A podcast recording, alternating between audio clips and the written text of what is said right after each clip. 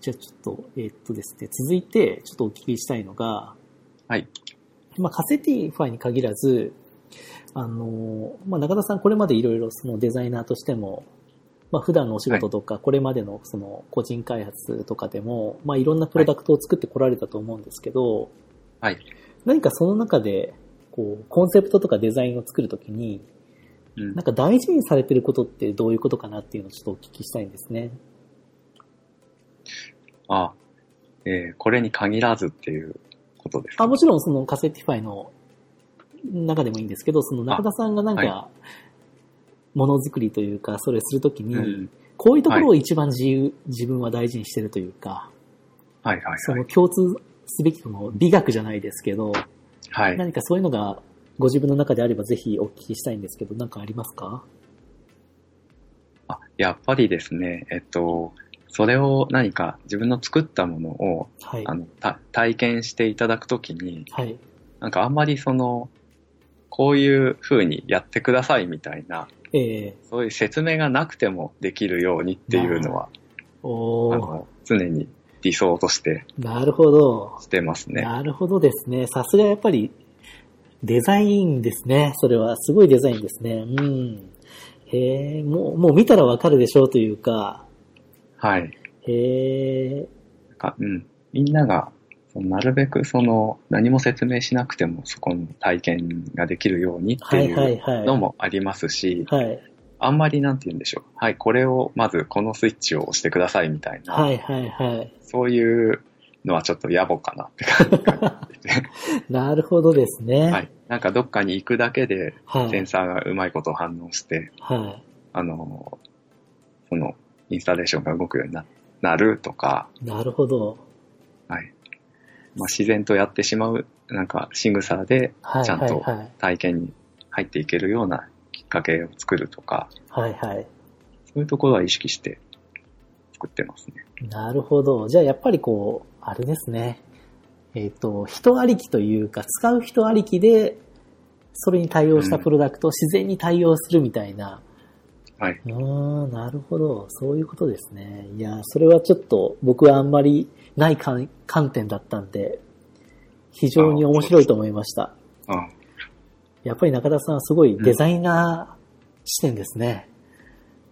ああ、そうですかね。ええいやー、すごく面白いですね。えーじゃあこのカセティファイで言うと、はい。その部分で言うとどういうところに一番こだわりがあるんですかですので、これはあくまでもこえーう、2018年のカセットテープっていうあーものなんで、はい極限までカセットテープの使い勝手を踏襲しようっていうことを考えて、なるほど。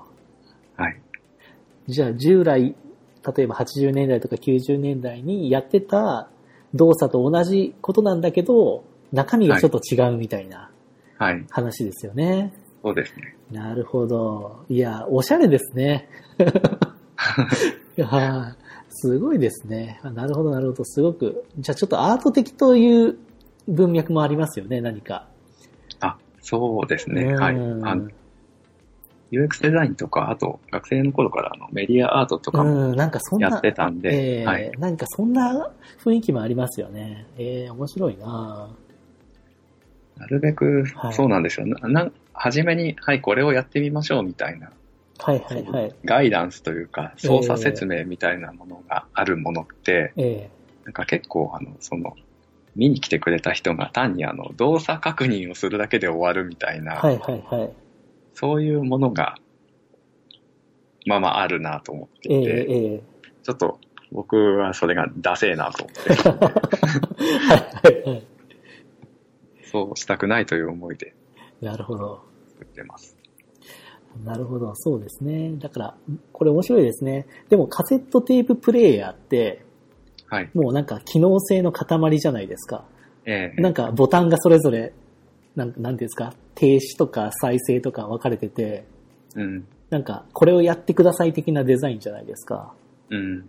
なんかそういうものを使うみたいなところもなんかあったりするんですかなんか古古臭いデザインじゃないですけど。ええもうこれは、はいまあ世代にもよるかもしれませんけど、はいはいはい。あの、昔使ってた人にとってはもう染みついたうんも。のだと思うんで、はいそうはいいはうい過去の経験みたいなものだったりをうまくうん、なるほど、なるほど。引っ張り出してあげることで、ええで何もしなくても使える。うん、そうですよねなるの。かななるほど。ああ、そうなんですね。じゃあ、人間、人間初のデザインというか、そこまでも習慣化された体験を活用した作品みたいな、そういう意味合いはありますね。はい。誰もそんな風に言ってくれませんでしたけど。いや、それはやっぱり僕山は本さんが初めて。 いや、感じますよ。やっぱり、だからそこの、さっき中田さんが言われてた、その何も考えなくても使えるっていうのは、はいみんなカセットテーププレイヤーを使ったことがあるから、なんかこのカセットを見せただけで、で、そこのなんか入れるみたいなところまで想像できるみたいな、うん。カセティファイっていうプロダクトはカセットテープなんだけど、はいなんかその入れてなるっていうところが面白いところじゃないですか。うんプロダクトの本質は。はい。だからそこまでは想像できるっていうのがいいですよね。見ただけ。けで化石ファイを。うん。うーん。いや、面白いなぁなるほど。ありがとうございます。はい。あと、僕がちょっと気になった言葉で、知らなかった言葉なんですけど、はい。あ、化石ファイ .com にはなかったのかなあの、MA のページの、は化い石。ファイの、えっ、と、応募されてたページの中に、はい。えっ、と、スペ、スペキュラティブデザインっていうキーワードがあったんですね。はい。で、この、この中で紹介されているのをそのまま読むと、すべてのものがスマホアプリに置き換えられていく現代。もしこの世にスマホがなかったら、僕らは音楽をどのように楽しんでいるのだろう。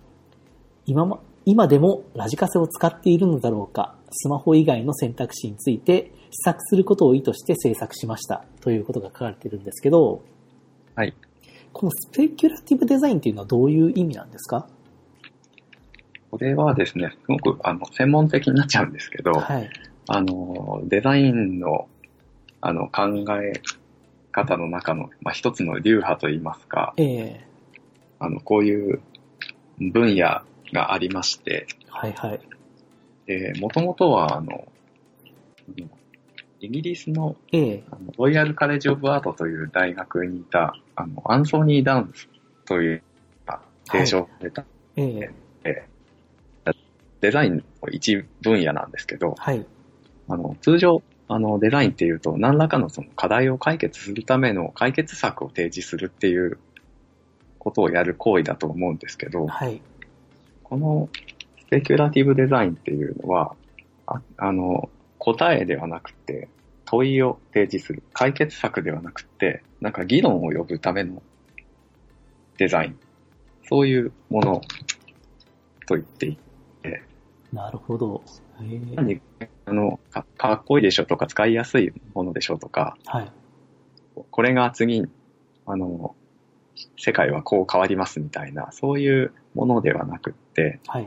なんか、こう、こういうのも確かにあるかもしれないねっていうような、まあ、まさに今回やってるのが、そういう、現実にはありえない別の未来みたいな、はいはい。そういう新たな可能性についてと問いかけるみたいな、うーん。そういうものを、そういうスペキュラティブデザインという名前をつけてやってる人たちがいるという。あ、そうなんですね。なるほど。中田さんのそのアプローチの仕方としては、基本的にはこのスペキュラティブデザインをずっとやられてきてるみたいなことなんですかいや、こ実はこの言葉を知ったのも僕、2年ぐらい前だったりあそうなんですね。するんで、ええあの、これをやってきましたっていうわけではないんですけど、はい。でも結構この考え方、あの、僕にとっては、あの、割としっくりくるものがあって、うーん。でまあ僕のや、や、今回やったこともこれに、この言葉で説明できるのかなと思って、そうですよね。まさにその通りですよね。なんかこう、も、問題提起型というか、はい。そういう発想ですよね。うーん。ある種 SF みたいはないものはいはい。もあったり、ええやっぱそこは、あの、実際に、あの、作り事ではなくって、ちゃんと動動いてるし、うんで必ずしもその便利だ、便利でしょうとかっていうはいはいわけでもないんですよね。なるほど、なるほど。なんか中田さんがスペキュラティブデザインっぽいなって感じるものって、はい。なんか具体的になんか最近とか、この1年とかでなんかあったりしましたかえーあまりこう語られてないんですかね。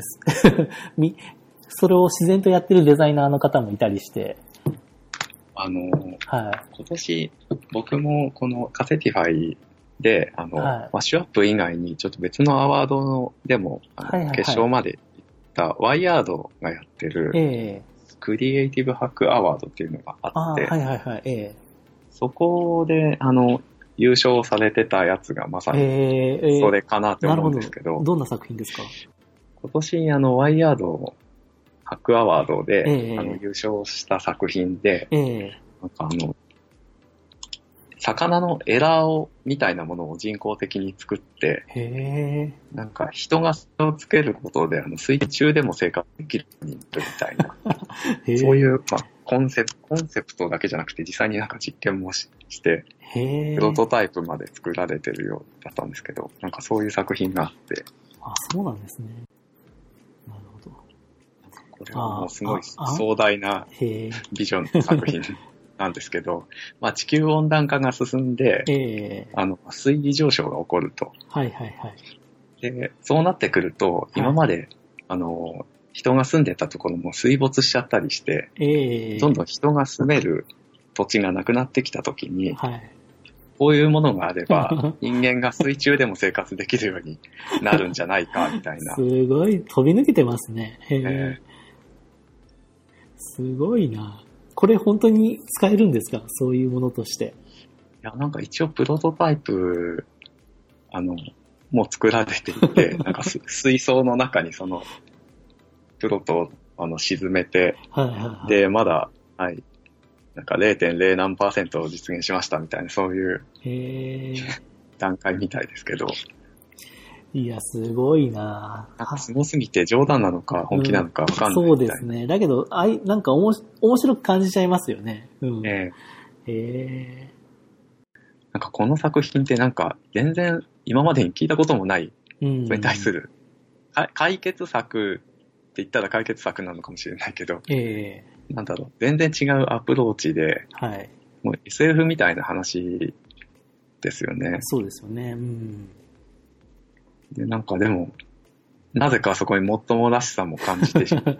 はいはいはい。なんか妙な魅力のあるそうですよね、確作か品に。ですよね。あとやっぱり、これはあの、カセティファイにも通じますけど、このビジュアルとか、はい。なんか、この YouTube の動画もありますけど、はい。何か、こう、すごいちゃんと調べて、真摯に取り組んでますというか、ええそこがやっぱり伝わる、なんか、見、見せ方がすごく、綺麗というか、はいやっぱそうですねうん、そこもやっぱりすごいですよね。へえ面白い作品があるんだな。ちょっとこのスペキュラティブっていうのはなんか、僕ちょっと知らなかった概念なんですけど、はい。ちょっとこれはなんか、まあ、なんか実際にこう、なんかスタートアップ的な観点でスケールするとかしないじゃなくて、うん。こうなんか作品の中でちょっと取り入れるとちょっと実験的な味が出る、うんそういうなんか考え方にも使えそうだなと思いました。うんう。ん、非常に面白いですね。はい、ありがとうございました。あとちょっと、あの、中田さんにお聞きしたいのが、はい。あの、まあ、このポッドキャストは、こう、エンジニアの人とかデザイナーの方向けに、えーやってるんですけど、はい。中田さんの中でそこのなんか区切りというか、まあ、中田さんももう開発もされてるわけじゃないですか。はい。デザイナーでありながら、そういう中で、はその開発者が、と、なんかデザイナーの、このプロダクトを作る中での、はい。その、役割というかですね、なんか、どういう部分を誰がやるとか、うんなんかそういうのって、なんか考えられたりすることってありますかああ、僕、あんまり、その、まあもちろん仕事じゃないんでええ、完全にプライベートでやってるんですけど、はい。なんで、えっと、全部一人でやってるんですね。はいはいはい。ね自分の中で、だから、そのデザイナーとか開発者とかっていう、その区切り目っていうのがあんまりなくって、ええで、なんか、こういうものを作りたい、たいこういうものをあの動かしたいみたいな、はい。で、それを実現するためにどう、どうやったらいいのかみたいなはいはい。のを試行錯誤するっていうところで、ええなんて言うんだろうな。ななんか一人の人間の中でその役割が、あの、混ぜこぜになってるような状態うん。なんですよ。そうで、やっぱりその自分の思いついたものを作るときに、何かもうすぐに作りたいっていうときは、もう全部自分でやっちゃうというか、今はちょっとデザイン目線で考えてるけど、うん。その開発者視点で考えることもあるし、みたいな。そうですうね。ん。で、なんか僕が思うのはやっぱりそこの、両方の部分を持ってる人の方が、今後は何かそう、もの、世の中にものを作り出しやすいというか、うん何か。そういうタイプの人の方が、割とこれからいろんなところで活躍するのかな、みたいなところはなんかすごく思うんですよね。うん。やっうん。ぱりなんかその自分は、あの、こうこうだから、みたいに、なんか初めに、自分で限界を決めちゃうみたいなはい。のが良くないんじゃないかなっうて、ん、そ僕うもですね。思いますね。だからあまりこう、エンジニアだからとかデザイナーだからって思わずに、うん。こう、作りたいものがあって、 調べていくうちに何か両方、何かできるようになってきたみたいな、はい。っていう人はやっぱり多いですもんね。うん。うん。あの、でも、僕は結構会った中では中田さんはそう、あの、デザイナー寄りの開発者というか、 なんかそういう、あまりい、いなかったタイプだったので、そういう個人開発者の界隈だと、はいはい。はい、すごくあの新鮮で、すごくあの面白い方が、これからどんどん面白い作品を作ってくれそうだなということで、すごく楽しみにしてますね。ああ、はい。ありがとうはございまい。中田さんのなんか次回作というか、今後についてもすごく、あのむちゃくちゃ期待してます。す。あありがとうございまはす。い。あとじゃあちょっと最後になるんですけど、はいと。りあえずこのカセティファイについてこん、なんか今後こうしていきたいとか、何かそういうのってあったりしますかはい。えーっと、今もちょっと作業を進めているんですけど、あの、こういうものを、プロトタイプを去年、あの、マッシュアップとか、いろんな場所で紹介して、あの、買いたいという声をうんいただいてるんで、はい。で、まあ、次のステップとしては、ちょっと、小ロットでも、あの、量産できないかなっていうことを今考おえーて、その準備をなるほどしています。量産、すごいですね。あの、最初の方に言った、あの、カセティファイのあの内部の構造を、どっか工場で作って、はいみたいな話ですか、そうですね。い。いですね。それはもうなんか、候補はあるんですかそういう場所の。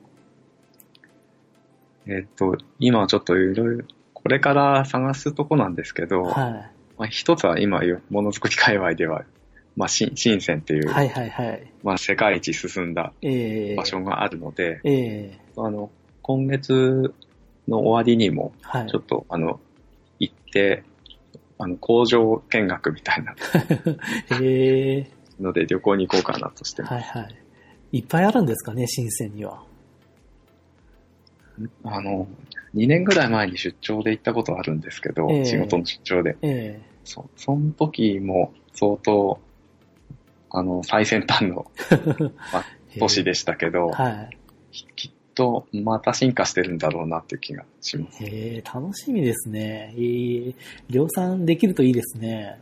ええはい。ものづくりのシリコンバレーなんていうは言いいはい、方さはれるい。時もありますけど、えーやっぱりその、いろんなこう世界中のハードウェアの工場はい。のトップが、やっぱり中国の深センだと思うんで、はい。そこでちょっとこれ、つ作るのをやってくれそうな人いないかな、みたいな。へえ、はいでもこれは多分僕は作られたらある程度やっぱり売れそうだなっていう気はしますけどね、世界で。うん。うん。楽しみですね、できたら。そうですね。はい。いや、むちゃくちゃ期待してますよ。はい。はい。なんかその、単純に、あの、なんか儲けてやろうとかっていうはい。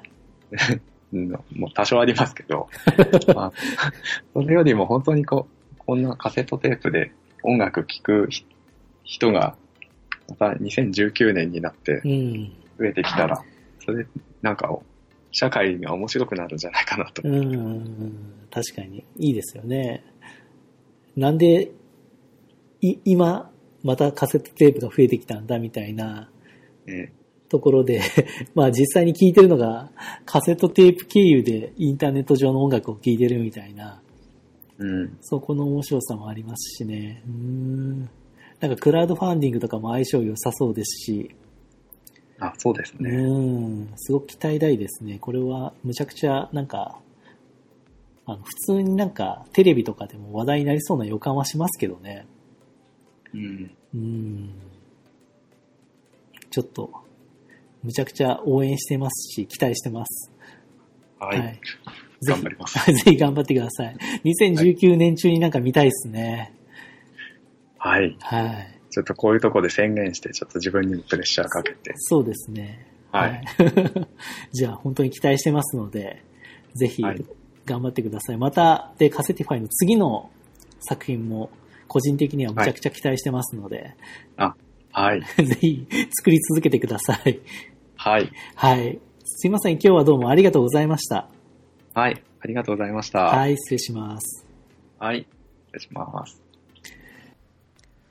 今回のゲストはカセットテープ型ストリーミングプレイヤーカセティファイの開発者中田裕二さんでしたこのポッドキャストへのお問い合わせご感想ご質問ご要望は公式サイトプロトタイプ FM 内のお問い合わせからメッセージしてください Twitter の場合は「シャーププロトタイプ FM」をつけてツイートしてください iTunes スタンでのレビューもぜひお願いしますというわけでプロトタイプ FM 第30回終わりたいと思いますありがとうございました